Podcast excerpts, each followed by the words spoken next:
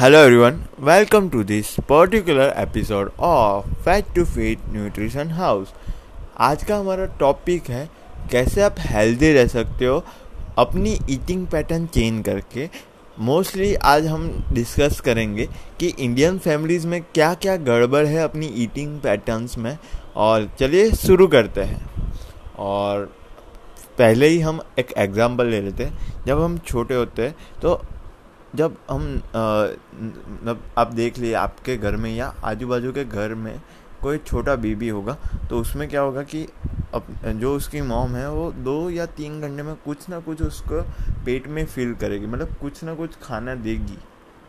क्यों? क्योंकि उसका एक ग्रोथ पीरियड है सो आ, हम जैसे जैसे बड़े होते हैं तो हम खुद खाना स्टार्ट करते हैं तब हम गलती करते हैं। क्योंकि जो हम जब भूख लगते हैं तब खाते क्योंकि वो एक फ़ूड है। जब हम भूख लगती है और वो खाना खाते वो फ़ूड है।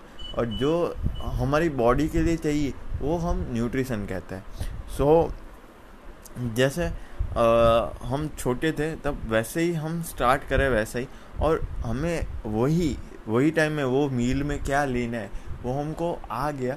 तो हम एज अ या मतलब एज अ वुमेन या मैन कैसे आप हेल्दी रह सकते हो? अपनी खाली ईटिंग पैटर्न से।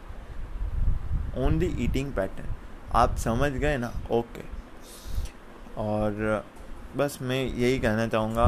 Thank you for listening my first episode of fat to fit nutrition house thank you very much